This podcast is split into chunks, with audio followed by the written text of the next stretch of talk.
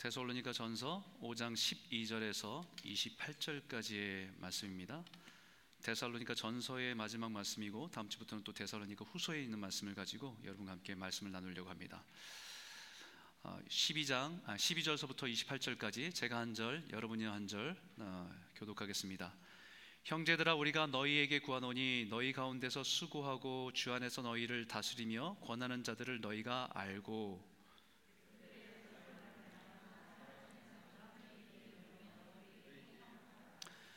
또 형제들아 너희를 권하노니 게으른 자들을 권계하며 마음이 약한 자들을 격려하고 힘이 없는 자들을 붙들어 주며 모든 사람에게 오래 참으라.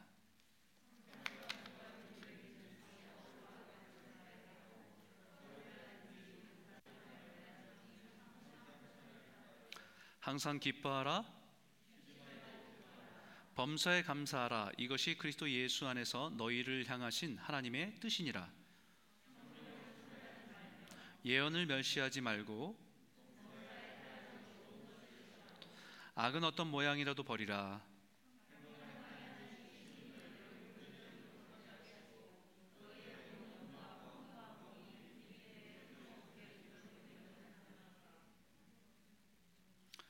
너희를 부르시는 이는 미쁘시니 그가 또한 이루시리라.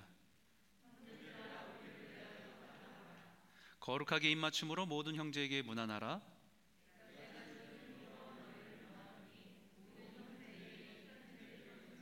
같이 읽겠습니다. 우리 주 예수 그리스도의 은혜가 너에게 있을지어다. 아멘. 우리 한번 다시 한번 주변에 있는 분들한테 어, 눈을 마주치면서 얼굴 보면서 인사했으면 좋겠습니다. 우리 반갑습니다. 네, 환영합니다. 네, 잘 오셨습니다. 네. 여러분 혹시 신문이나 방송을 듣다가 나노라고 하는 단어를 들어보신 적 있어요? 나노 기술, 나노, 나노, 나노 뭐 이렇게 많이들 얘기하지 않습니까? 나노 들어보신 적 있지요? 이 나노는 단위의 이름입니다. 단위인데 10억 분의 1미터, 그러니까 1미터를 10억 그 분으로 나눴을 때의 작은 단위를 나노다 이렇게 부릅니다. 그래서 요즘에는 이 나노 기술이 어, 첨단 기술로 많은 부분에 사용되고 있습니다. 특히나 눈에는 잘 보이지 않지만 우리 혈관을 타고 가서 어떤 나쁜 것들을 제거하는 어, 로봇 기술도 나노 기술이고 눈에 보이지 않지만 우리의 일상생활에 우리를 편의를 갖다 주는 그런 기술들이 참 많이 들어가 있습니다. 그런데 아, 왜 이 말씀을 가지고 설교를 시작하냐면 어, 오늘날 우리가 살아가는 이 시대의 사회의 모습을 가리켜서 나노 사회다라고 말해요. 나노 사회, 나노 소사이어티. 왜 이렇게 작은 단위를 비유해서 우리가 살아가는 세대의 특징을 가지고 나노 사회라고 말했을까?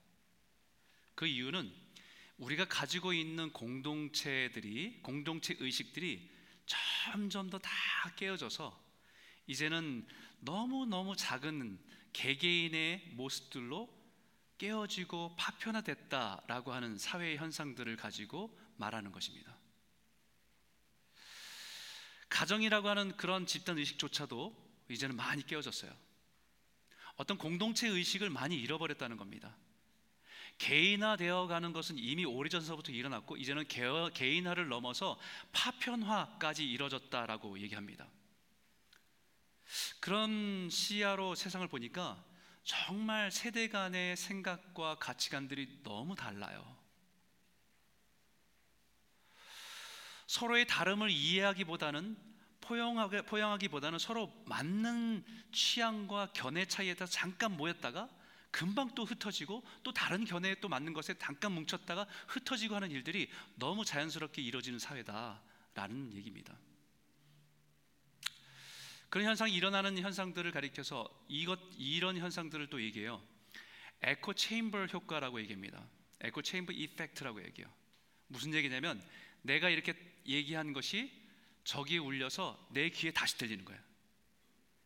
이게 우리의 사회 속에서 반복적으로 이루어진다는 겁니다. 그러니까 같은 경향이 있는 사람들끼리 끼리끼리 모여서 자기들이 얘기하고 그 사람이 얘기하는 걸 또 듣고 주고 받으면서 자기 갖고 있는 생각들만 점점 더 강해진다는 겁니다. 다른 견해들에 대해서 들어보거나 다른 견해에 대해서 이해하려고 하는 그런 시도가 아니라 자기가 가지고 있는 것들만 딱딱해지고 견고해지는 현상들이 계속해서 에코 현상처럼 일어나서 그것이 더 강해지는 사회다라는 거예요. 한번 생각해 보십시오, 여러분들. 여러분들이 집에서 우리가 뭐 유튜브도 보고 여러 가지 방송을 볼 텐데 유튜브 같은 경우에는 알고리즘이 작동을 합니다. 그래서 여러분들이 원하고 재미있게 보는 것들을 딱 하면 이 사람의 취향, 이 사람이 아 뭘 좋아하는구나라는 것을 자연스럽게 파악을 해서 그 자료들만 계속해서 올려줘요. 그러니까 어떤 카테고리 하나에 형성된 것만 보지 다른 것들은 전혀 보지 못하는 겁니다. 그러면서 그것이 세상을 보는 눈이 돼버린다는 거예요. 계속 에코 현상이 일어나는 거예요. 그러다 보니까 나와 다른 사람들을 이해하고 포용하기보다는 이해할 수 없고 같이 할 수 없는 상황들이 계속해서 발생한다는 겁니다. 갈등은 곳곳에 일어난다는 거예요. 이런 생각을 가지고 각 저희 집에서 이렇게 가만히 우리 집의 모습을 봤습니다. 요즘에 여러분들의 집은 어떤지 모르지만 요즘에 집에 가면요 조용해요. 아무도 없는 것 같아요. 근데 다 있어요 집에. 각자 하나씩 디바이스를 들고 있고 다 이어폰을 끼고 있는 거예요. 하루 종일 그것을 보고 자기가 원하는 것만 계속 보고 있고 듣고 있는 겁니다. 그 아이들이 듣고 있는 것은 저는 공유를 할 수가 없어요. 제가 보는 것은 또 애들이 보지는 않습니다. 그러니까 같이 어떤 같은 것을 보고 생각을 나눌 수 있는 기회가 없어요. 가족인데도 불구하고 예전에는 그랬잖아요. 우리 제가 어릴 때는 이런 얘기 하면 안 된다 그러는데 나 때는 말이죠. 채널을 틀잖아요. 채널 때문에 부모님들과 싸우고 막 형제끼리 싸우고 그러잖아요. 나는 엄마는 드라마를 보려고 하시고 아빠는 뉴스 보시려고 하고 저희들은 만화나 뭐 이런 운동 스포츠 보려고 하고 막 채널 틀면서 막 싸우다가 결국은 하나 오늘 딱 정하면 그걸 어쩔 수 없이 같이 앉아서 보잖아요. 보다 보면은 그거 보면서 또 서로 생각들 다른 것들이 나오고 얘기하다 보면 이런 것들을 나눌 수 있는데 지금은 완전히 채널이 다 나눠져 있어요. 서로의 생각 다른 생각들이 있는지조차 모르고 그것이 충돌해서 그것을 합해가는 과정들이 가정에서조차 있지 않다는 겁니다. 가만 생각해 보니까 저희 일주일들 동안의 저희 가정의 모습을 생각해 보니까 유일하게 예배 드리는 이 시간만큼만 공통 분모가 있어요. 설교를 같은 설교를 듣고 교회 나와서 같이 예배 드리는 요것만 우리가 공유를 하고 있지 다른 것들은 다 완전히 개별적이라는 겁니다.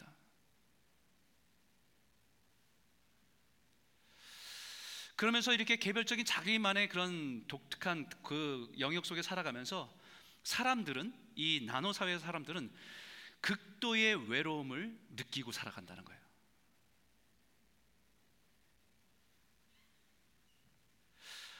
왜 이 말씀을 가지고 우리가 이 오늘의 설교를 시작하려고 하냐면 우리 이 시대를 살아가면서요 정신 바짝 차려야 됩니다. 세상은 그렇게 흘러가지만 우리가 믿음으로 기독교가 추구하는 바가 무엇인지를 알고 우리는 그것을 추구하며 살아가는 사람들이기 때문에 정신 바짝 차려야 됩니다. 아무리 강물이 거세게 흘러와도 연어는 가야 할 길을 거슬러 가야 되는 연어기 때문에 사명이 있기 때문에 거슬러 올라가야 되는 것처럼 기독교인은 세상의 강물이 아무리 흘러와도 세게 흘러와도 우리는 우리가 추구하고 바라보고 살아내야 되는 삶을 향해서 추구하고 살아야 될 사람들이라는 것을 깨어서 기억해야 되기 때문입니다. 사실 우리가 살아가면서 어려운 게 여러 가지가 있지요. 근데 그 어려운 것 중에서 저는 관계가 제일 어려운 것 같아요. 수많은 관계 속에서 사람들을 만나고 사람들 가까이 하다 보면 아, 서로 다른 것 때문에 상처를 받고 나도 모르게 누군가의 상처를 주고 살아갑니다. 근데 그 사람들이 사실 사람들에게 상처를 받는 것도 있지만 우리의 상처가 사람으로 인해서 치유되고 회복되기도 하고 사람으로 인해서 우리 인생에 너무 고통스럽기도 하지만 사람 때문에 우리가 행복함을 느끼기도 하는 것이 관계잖아요.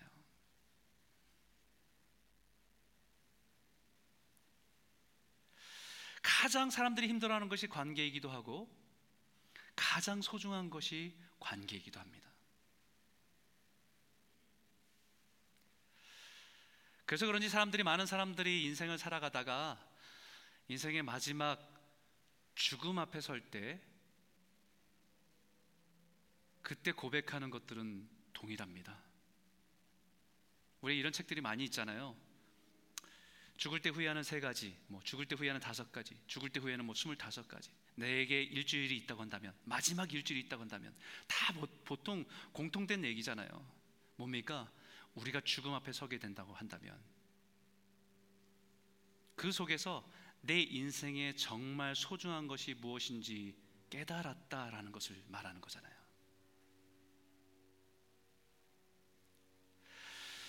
더 용서하고 살 걸. 더 베풀며 살 걸. 더 재미있게 행복하게 살 수 있었는데라고 하는 그런 후회들을 하는 겁니다.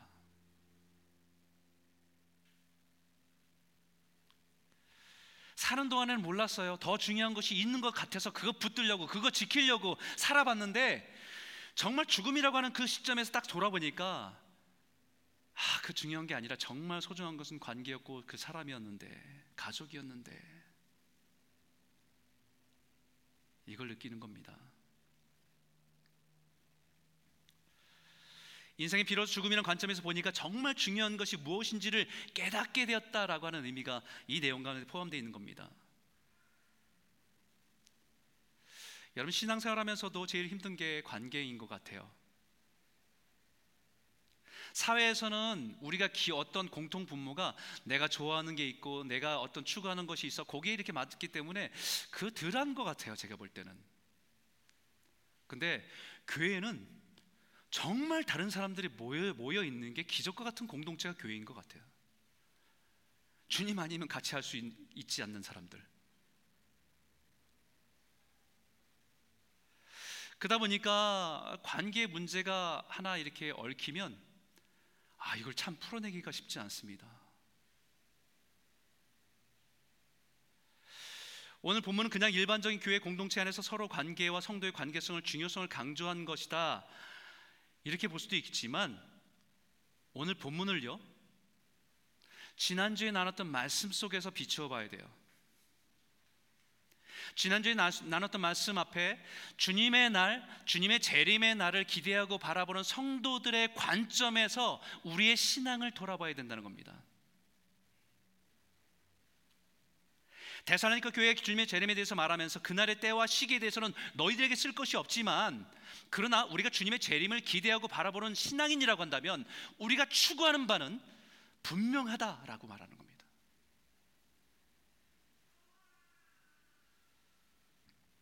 그래서 많은 분들이 디트리히 본회퍼라고 하는 그런 목회자도 그런 말씀을 했지만 많은 목회자들이 이런 말을 합니다.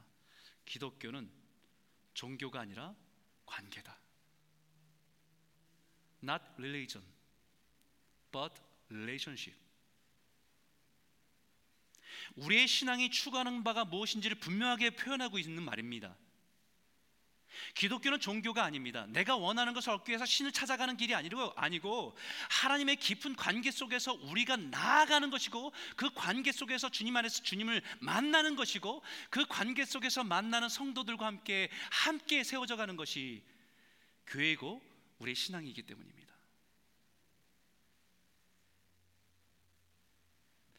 그런 의미에서 오늘 12절 13절을 우리 한번 다시 한번 그런 의미를 생각하고 한번 읽어봤으면 좋겠어요. 같이 한번 읽어보겠습니다. 함께 읽겠습니다.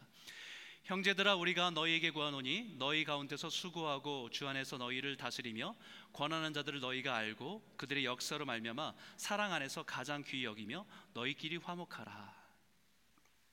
여러분 이 말씀을 가지고 첫 번째 여러분과 나누고 싶은 주제는 이거예요. 영적 리더와 화목하라. 교회 우리가 신앙사하면서 교회 공동체 안에 있잖아요. 근데 교회 공동체 안에 영적인 지도자의 관계를 얘기합니다.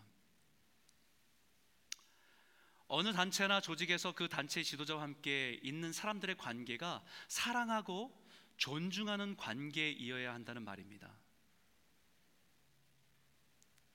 이 말씀은 단지 제가 목회자니까 이 말을 하기 굉장히 쑥스럽긴 한데 목회자이기 때문에 무조건 존경하고 사랑해야 되는 말은 아니에요.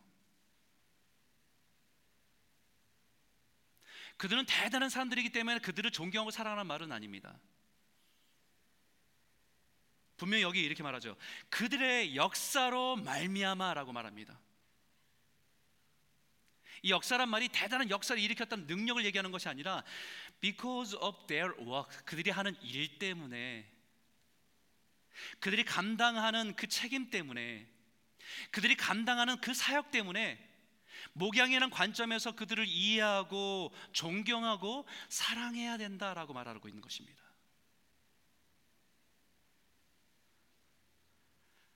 사실 인간적인 눈으로 보면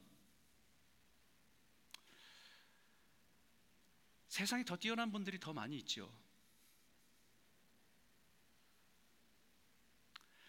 여기 앞에 서 있는 우리 목회자들, 찬양 인도하는 목회자들, 뭐 예배를 인도하는 목회자들, 아, 세상적인 시각으로 보면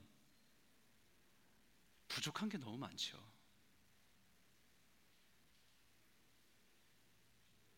서울대를 나오신 분들은 아유 저 공부 못해서 신학교 간 인간들 이렇게 생각할 수도 있을 거예요, 그죠? 사업에서 자기의 성취를 이루고 만족하는 분은 야 저거 저, 저 작은 거 하나 섬, 기고 한다고 저렇게 하냐? 라고 볼 수도 있는 사람들입니다.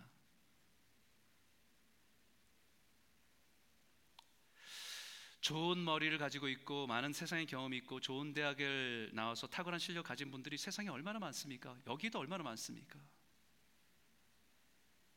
그에 비하면 참 부족합니다. 그런 눈으로 보면 얼마나 부족함이 많이 보이겠어요. 그래서 고린도 교회 성도들은요. 사도 바울을 보면서 이런 생각을 했어요. 아이 말이 늘 왜 저 어버버하지? 글은 좀 힘이 있게 쓰는 것 같은데 말을 하면 좀 이렇게 버벅거리지? 이런 생각을 하고 사도 바울을 본 사람도 있어요. 12명의 12 제자도 가운데 있지도 못했으면서 저렇게 뭔가 다 된 것처럼 얘기를 하지라고 생각한 분도 있었고 이런저런 이유로 사도 바울의 권위를 인정하지 않고 의심하고 도전하는 일들이 교회 안에 굉장히 많았습니다. 심지어는 자신들이 영적으로 성령께 주신 은사 때문에 자기는 그런 은사를 가지고 있는데 가만 보니까 사도 바울은 그런 은사가 없는 것 같거든요. 그래서 사도 바울을 무시하기도 했어요.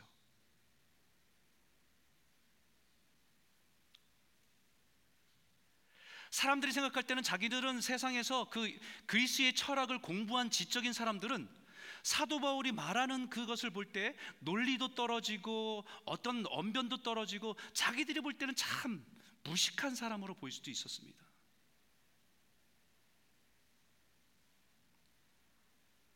아무리 세상적인 눈을 보니까 겉 모양도 카리스마가 있어 보이지도 않습니다.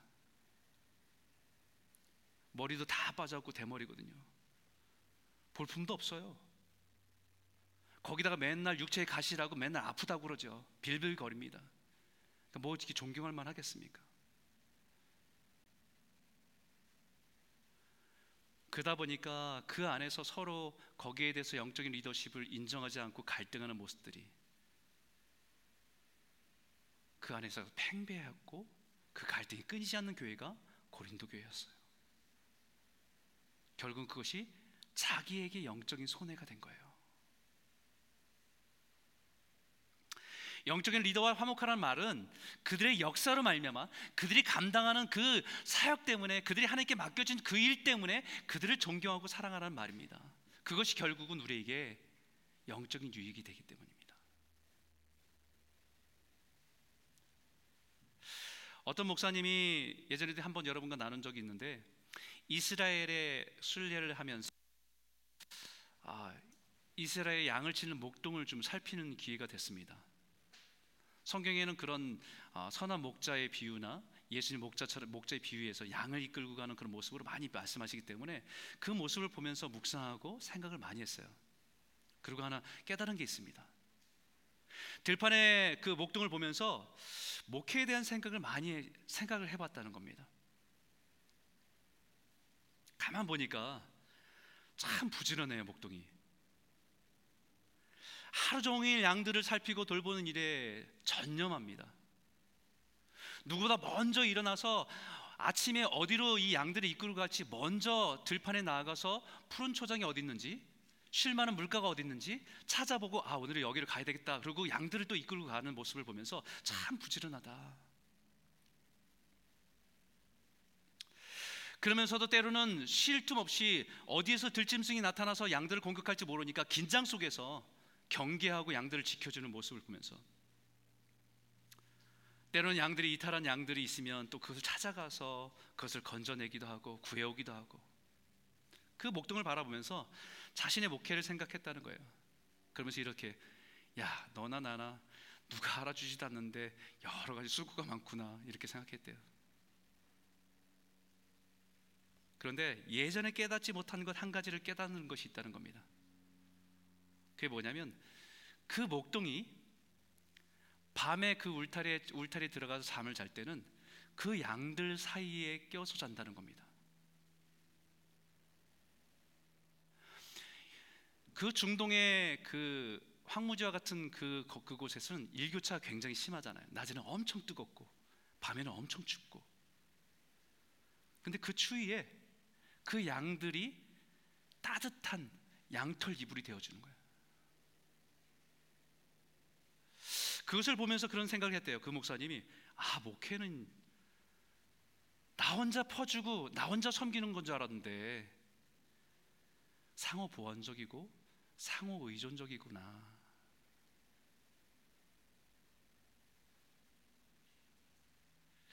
성도를 위해서 기도하고 돌보고 영적으로 돌본 말씀을 먹이기 위해서 수고하고 애쓰는 일인가 그것이 일인 그것이 목회인가 보다 생각했는데 결국은 목회 다른 한 면은 성도의 따뜻한 사랑을 입고 먹고 누리는 자리구나라는 것을 깨닫게 됐다는 겁니다.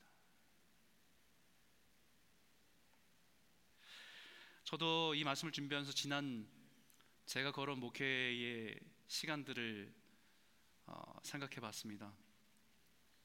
95년도에 신대원을 신학대학원을 처음 들어가서 96년도에 2학년 때 신대원 2학년 때 이제 전도사로서 처음으로 중고등부 사역을 시작했어요. 열심히 했습니다. 또 설교한다고 열정을 다해 쏟아부었지요. 근데 지금 생각해 보면 뭘 얼마나 한다고 그렇게 피 튀기면서 침 튀기면서 설교를 했을까? 정말 아무것도 몰랐을 텐데.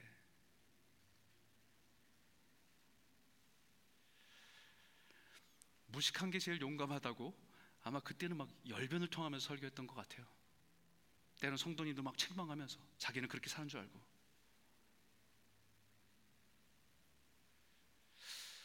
그렇게 돌이켜 보니까 그때 장로님들, 권사님들, 집사님들이 참 한결같이 그냥 사랑해주고 들어주고 격려해 주었구나 라는 것이 깨닫게 됩니다.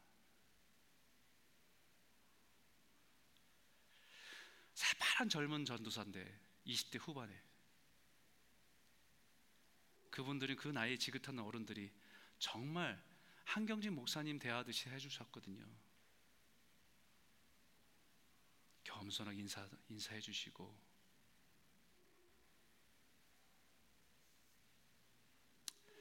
그것은 제가 탁월해서가 아니라 제가 맡은 역할 때문에 하나님 말씀을 전하고 섬기는 일이었기 때문에 그분들이 사랑해주고 존경해준 거예요. 그분들이 새벽마다 교회 목회자들을 위해서 이름 불러가며 기도하고 그 기도하는 모습을 보면서 아, 저 기도가 사랑이구나. 저 기도를 통해서 내가 목회자로 자라고 성장했구나. 라는 것을 깨달았습니다. 때로는 우리가 서로의 개인적인 성품이 달라서 그 차이가 있어서 그것 때문에 우리가 문제를 겪기도 하고 갈등할 때도 있습니다. 그런데 우리는 늘 질문이요. 정말 주님의 재림하실 때 우리가 주님이 이 땅에 다시 오시는 그날에 그 기다리는 관점에서 정말 그 문제가 정말 지극히 중요한 문제냐는 거예요. 그 문제가 서로를 미워하고 서로를 싫어하고 서로를 갈등할 만큼 중요한 문제냐는 겁니다. 마치 죽음이라는 관점 속에서 자신의 인생을 돌아보니까 정말 중요하다고 생각했던 모든 것들을 붙들고 싸웠지만 결국 보니까 더 중요한 것들을 잃어버리고 살았던 자신의 인생을 후회하듯이 우리의 신앙이 다시 오실 주님 앞에 설 때에 정말 그 문제가 중요하냐는 거예요.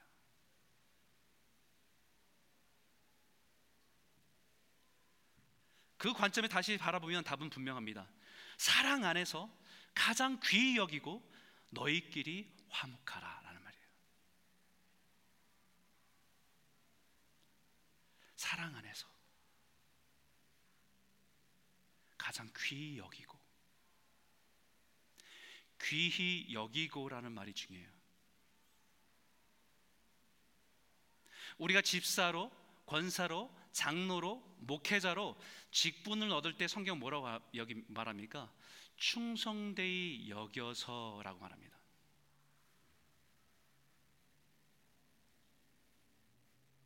충성스러운 사람을 충성스러운 사람을 인정받아서 그 사람을 세운 것이 아니라 충성스럽지 않지만 그 사람을 충성되이 여겨서 그 자리에 세운 것이 직분입니다.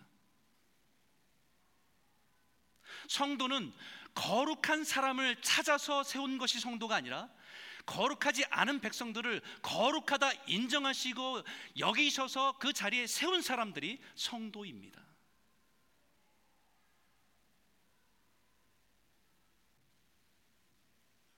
그렇기 때문에 성도는 우리가 서로를 볼 때 귀히 여겨서 귀하게 여겨서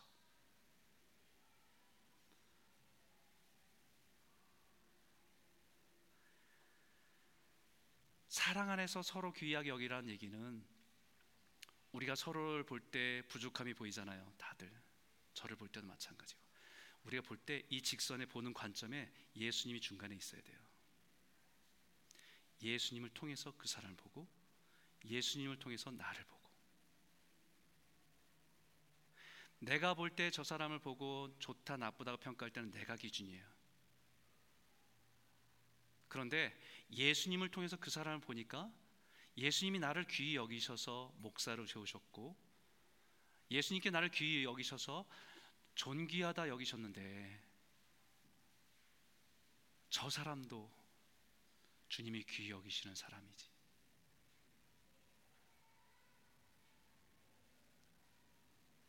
그것을 통해서 우리가 하나 되고 화목하라라고 하는 것이 교회입니다. 서로의 부족함이 보여도 서로 귀하게 여길 때 주님이 기뻐하신 화목의 열매가 가득한 교회가 됩니다. 두 번째 여러분과 나누고 싶은 주제는 두 번째 관계예요. 성도들이 서로 세워주는 관계입니다. 우리 14절에 있는 말씀인데 같이 한번 읽어볼까요? 함께 읽겠습니다. 시작. 또 형제들아 너희를 권하노니 게으른 자들을 권면하고 마음이 약한 자들을 격려하고 힘이 없는 자들을 붙들어 주며 모든 사람에게 오래 참으라. 여러분 관계가 중요합니다. 관계를 잘해야 됩니다. 이 말이 말은 쉽지만 참 어려운 말이죠. 자칫하면 관계를 중요시 여기다가 교회가 세상의 사교 집단이 될 수 있기 때문입니다. 이민교회는 더더욱 그런 위험이 있습니다. 자신의 필요, 자신의 이민사회를 살아가면서 여러 가지 도움이 필요하기 때문에 모여든 공동체가 될 수도 있기 때문입니다. 그러나 교회는 분명한 목적이 있습니다. 예수 그리스도를 주로 고백하고 하나님의 뜻에 순종하며 거룩한 삶을 살아가기 위한 분명한 목표가 있기 때문에 목적이 있기 때문에 우리는 세상의 사교적인 집단으로 만들 수는 없습니다. 그렇기 때문에 교회 안에 모여든 사람 다양한 사람들이 있잖아요. 여기 이런 사람을 표현합니다. 게으른 사람을 권면하고 이 게으르다는 말은 영적으로 육적으로 게으른 사람을 권면하라고 말하는 겁니다.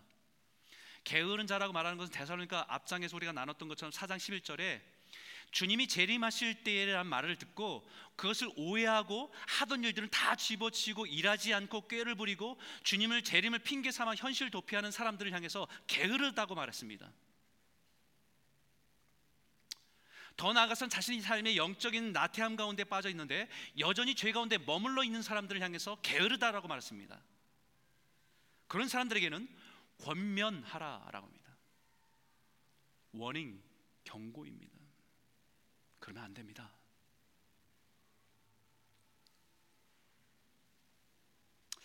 근데 이게 참 어렵죠. 누가 누구에게 권면할 수 있습니까? 누가 나에게 권면하는 걸 들으면 좋아할 사람이 누가 있습니까? 요즘에 자칫 누구에게 누구에게 어드바이스 하는 것조차도 잘못하면 꼰대란 얘기를 듣는데 누가 누구에게 이런 어려운 말을 하고 싶겠습니까? 하고 싶어도 지금 있는 이 관계가 깨어질까봐 염려돼서 두려워서 하지 못하는 경우도 많아요.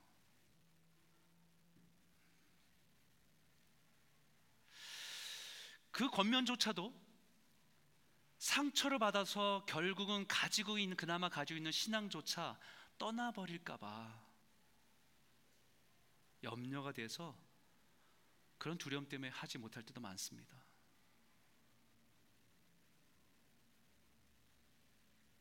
그러나 주님 오시는 날에 우리가 주님 앞에 서야 되고 주님이 맡겨주신 양에 대한 책임이 있다고 한다면 우리는 기도하고 두렵고 떨리는 마음으로 권면해야 됩니다. 그것이 사랑이기 때문에요. 네, 사도 바울이 생각하지 못한 것이 있어요. 초대교회는 가능한 일이었을지 모릅니다. 그런데 현대교회, 특히 이민교회에는 불가능한 일일 수 있습니다. 성숙한 성도가 혹은 교회 리더가 심지어는 교회 목회자가 권면한다고 해도 그것을 감사함으로 받는 일은 별로 없어요. 튕겨져 나가죠. 이런 소리까지 들으면서 신앙생활을 할 필요가 있을까라고 하는 반응들이 더 일반적입니다. 교회가 뭐 여기밖에 없냐?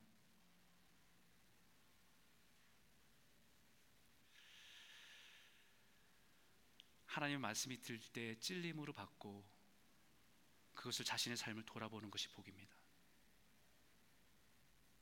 두 번째는 교회 안에 마음이 약한 자도 있어요. 그들은 격려하라라고 합니다. 인크리지하라고. 소심한 사람들이죠. 오늘 본문의 직접적인 얘기는 데살로니가 전서 4장에 나타나는 주님의 재림에 대해서 오해해서 신앙생활하다가 자기 가까이 있는 죽은 형제들, 친구를 보면서 구원에 대한 의심이 생기고 죽음에 대해서 두려워하던 성도들이 있었습니다. 그 사람들이 약한 사람들이에요. 그들에게는 하나님의 약속의 말씀으로 다시 붙들어 줘야 됩니다. 믿음이 약해서 흔들릴 때, 믿음이 약해서 상황이 흔들리고 마음이 약해질 때 그 약한 것은 마음에 분명한 것을 붙들지 못했기 때문에 흔들리기 때문에 그들은 하나님의 말씀으로 권면하고 그들을 붙들어 줘야 된다는 거예요. 말씀 위에 서도록. 또 교회 안에는 힘이 없는 자들이 있어요. 연약한 자들이 있습니다. 그 사람들은요, 붙들어 주래요. 자기의 삶의 변화가 필요함을 깨닫고 오랜 된 습관을 버리고 이제는 몸부림치고 살려고 하지만 넘어지고 또 넘어지는 겁니다. 그런 사람들은 곁에서 누군가 붙들어 줘야 돼요. 영적으로 육적으로 게으른 사람과는 구별됩니다. 영적으로 육적으로 게으른 사람은 자신의 변화가 필요함을 그 자체를 인정하지 않습니다. 자신 안에 문제가 있음을 싶지도 않고 늘 자신의 삶에 대해서 행동에 대해서 합리적인 이유와 핑계거리를 만들고 살아가는 사람들이기 때문입니다. 그러나 힘이 없는 사람들은 그야말로 의지로 결단하고 하나님 앞에 그렇게 살아보려고 하는데 그 힘이 부족해서 넘어지는 사람들이에요.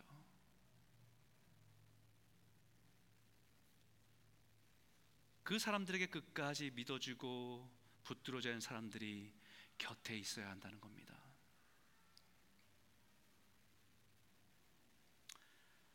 교회는 이런 약한 사람들이 늘 있습니다. 믿음이 강한 자는 이런 믿음이 약한 자들을 돌봐야 되는 책임이 있는 거죠. 교회 안에는 영적으로 게으른 사람도 있고 마음이 약한 약한 사람도 있고 힘이 없는 사람들이 늘 존재하고 다 같이 있습니다. 그 다양한 사람들이 함께 서로 의지하고 세워져 가는 것이 교회입니다. 믿음이 강한 사람, 이미 예수를 믿어서 오래 믿어서 조금이라도 성숙한 자리에 있는 사람들과 그 다양한 사람들을 함께 그리스도의 몸이 되기 위해서 반드시 동일하게 지나가야 되는 과정이 있어요. 그 과정은요. 여기 이렇게 말합니다. 모든 사람에게 오래 참으라. 모든 사람에게 게으른 사람이든 약한 사람이든 믿음이 약한 사람이든 그 사람들이 온전해지기까지는 오래 참아서 지켜봐야 되는 거예요. 성경 오래 참는다는 의미를 우리에게 분명히 고체적으로 말합니다. 15절에 삼가 누가 누구에게든지 악으로 악을 갚지 말고 서로 대하든지 모든 사람을 대하든지 항상 선을 따르라. 교회 안에서 영적으로 육적으로 게으른 사람들을 보면서 기분이 나빠서 책망하는 것이 아니라 정말 사랑함으로 인해서 그 사람들을 권면하게 하는 기도를 통해서 권면했는데 근데 그분의 반응이 차가워요. 시간이 지나고 나니까 이것저것에 지가 뭔데 나더러 이래라 저라 는 소리를 한다는 얘기를 듣게 될 수도 있습니다. 지는 뭐 잘났다고 하는 비난의 소리도 들을 수 있습니다. 그럴 때 악을 악으로 갚지 말고 자신을 변화하라고 대응하지 말고 그 묵묵히 그 시간들을 지나는 것이 오래 참음이에요. 마음이 약한 자를 격려하다가 힘이 없는 자를 붙들어 주다가 오히려 애꿎은 오해와 비난을 받을 때도 있습니다. 그때도 악을 악으로 갚지 말고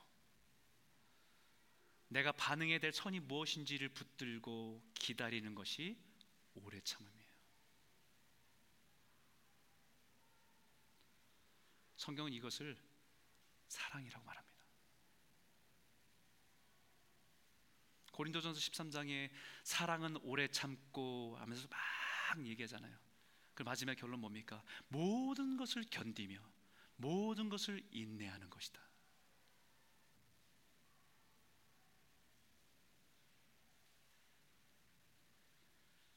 주님이 우리를 오래 참으셨어요.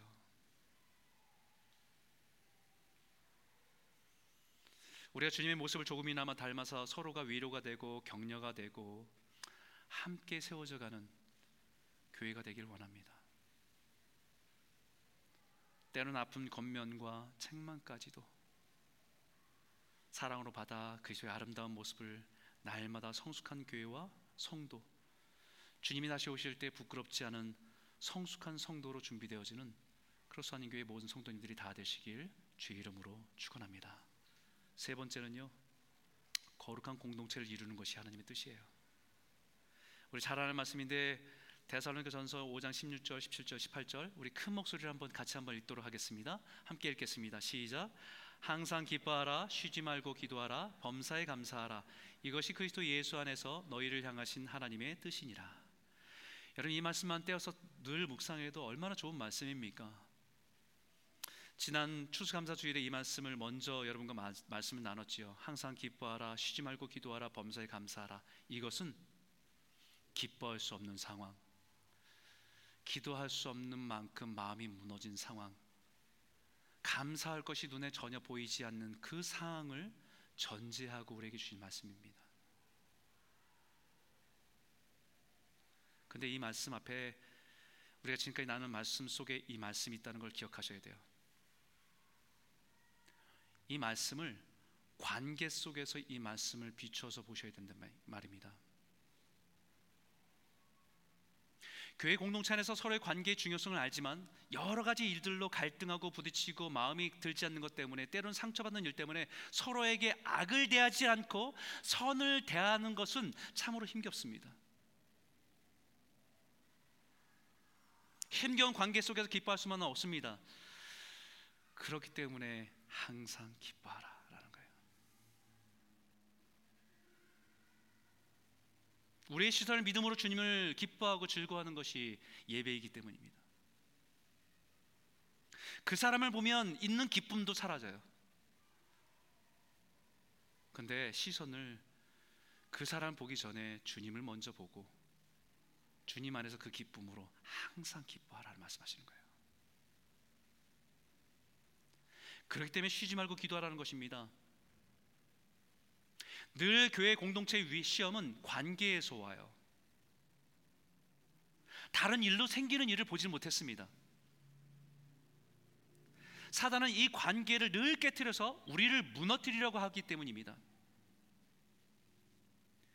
성경에 그렇게 아름다웠던 초대교회가 정말 하나님의 부흥을 경험하고 하나님의 은혜 가운데 충만했던 그 초대교회가 예루살렘 교회가 위기를 겪었던 것은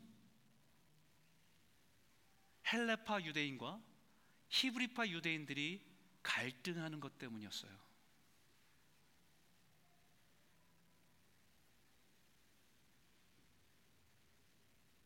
뭐 하다가요? 서로 구제하다가 과부들이 있고 고아가 있고 나그네가 있어서 그 사람들을 돌보는 일을 섬기다가 갈등하는 거예요.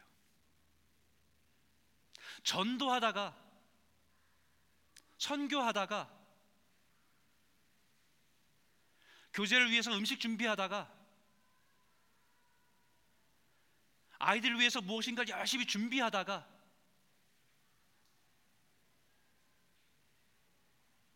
거기서 갈등이 일어나는 거예요.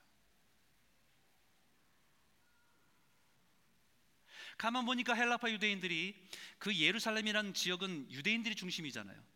근데 헬라파 사람들은 다른 지역에 살다가 다른 디아스포라에 살다가 온 사람들이기 때문에 거기에 터줏대감이 아닙니다.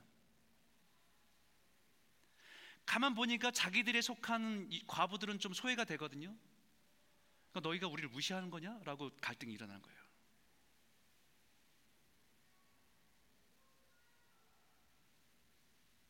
갈등이 심각했습니다.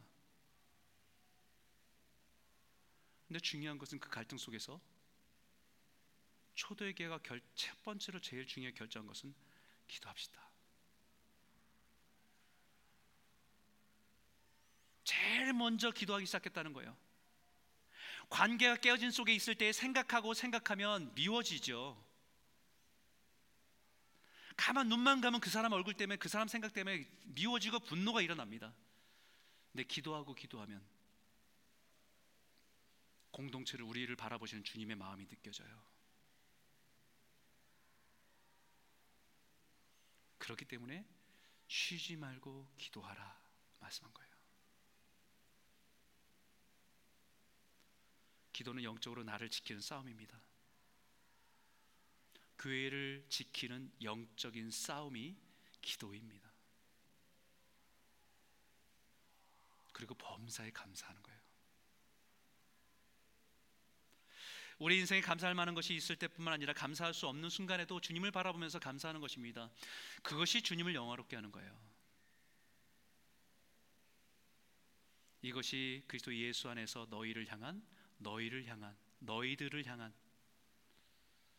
너를 향한이 아니라 너희를 향한 하나님의 뜻이니라.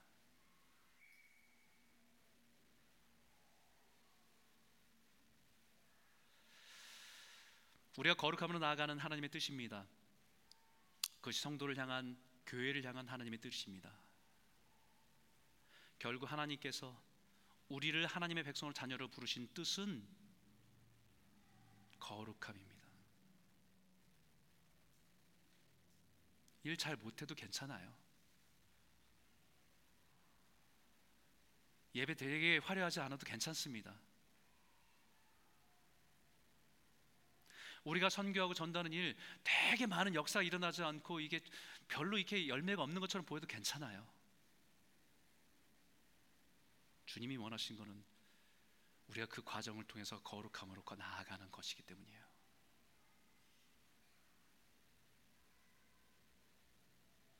23절입니다. 분명하게 말씀하시죠. 같이 한번 크게 읽겠습니다. 시작. 평강의 하나님이 친히 너희를 온전히 거룩하게 하시고 또 너희의 온 영과 혼과 몸이 우리 주 예수 그리스도께서 강림하실 때에 흠없게 보존되기를 원하노라. 너희를 부르시는 이는 미쁘시니 그가 또한 이루시리라. 아멘. 교회는 에클레시아 거룩함으로 부르신 사람들의 모임입니다. 거룩한 사람을 찾아서 찾아서 부른 것이 아니라 거룩하라고 부르신 구별하 부르신 모임이 교회이기 때문입니다. 그 거룩함을 함께 이루어 가라고 부르신 공동체가 교회입니다.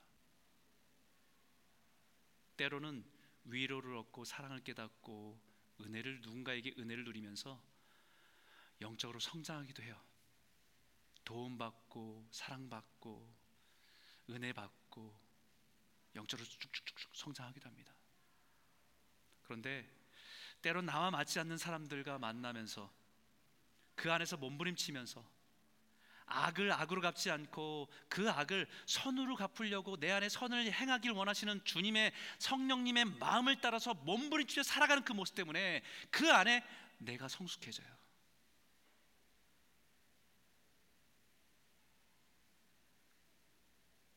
좋은 분도 많잖아요. 좋은 분을 만나면 내가 영적으로 성장합니다. 근데 힘겨운 사람을 만나면 내 내면이 성숙해져요. 그래서 교회는 다양한 사람이 있는 거예요. 이것이 온전한 거룩함을 이루어가는 과정입니다.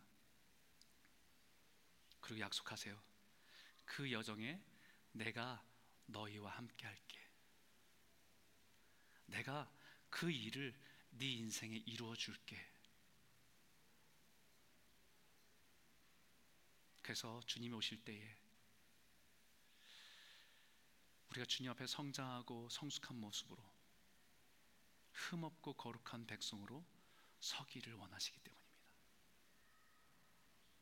오늘 이 말씀이 우리의 신앙의 좌표를 다시 정하고 거룩함의 여정으로 믿음의 여정으로 한 걸음 한 걸음 나아가고 우리 교회 공동체에서 만나게 하신 사람들을 귀히 여기고 믿음으로 거룩함으로 한 걸음 더 나아가는 저와 여러분 모두가 되시길 주 이름으로 축원합니다. 기도하겠습니다.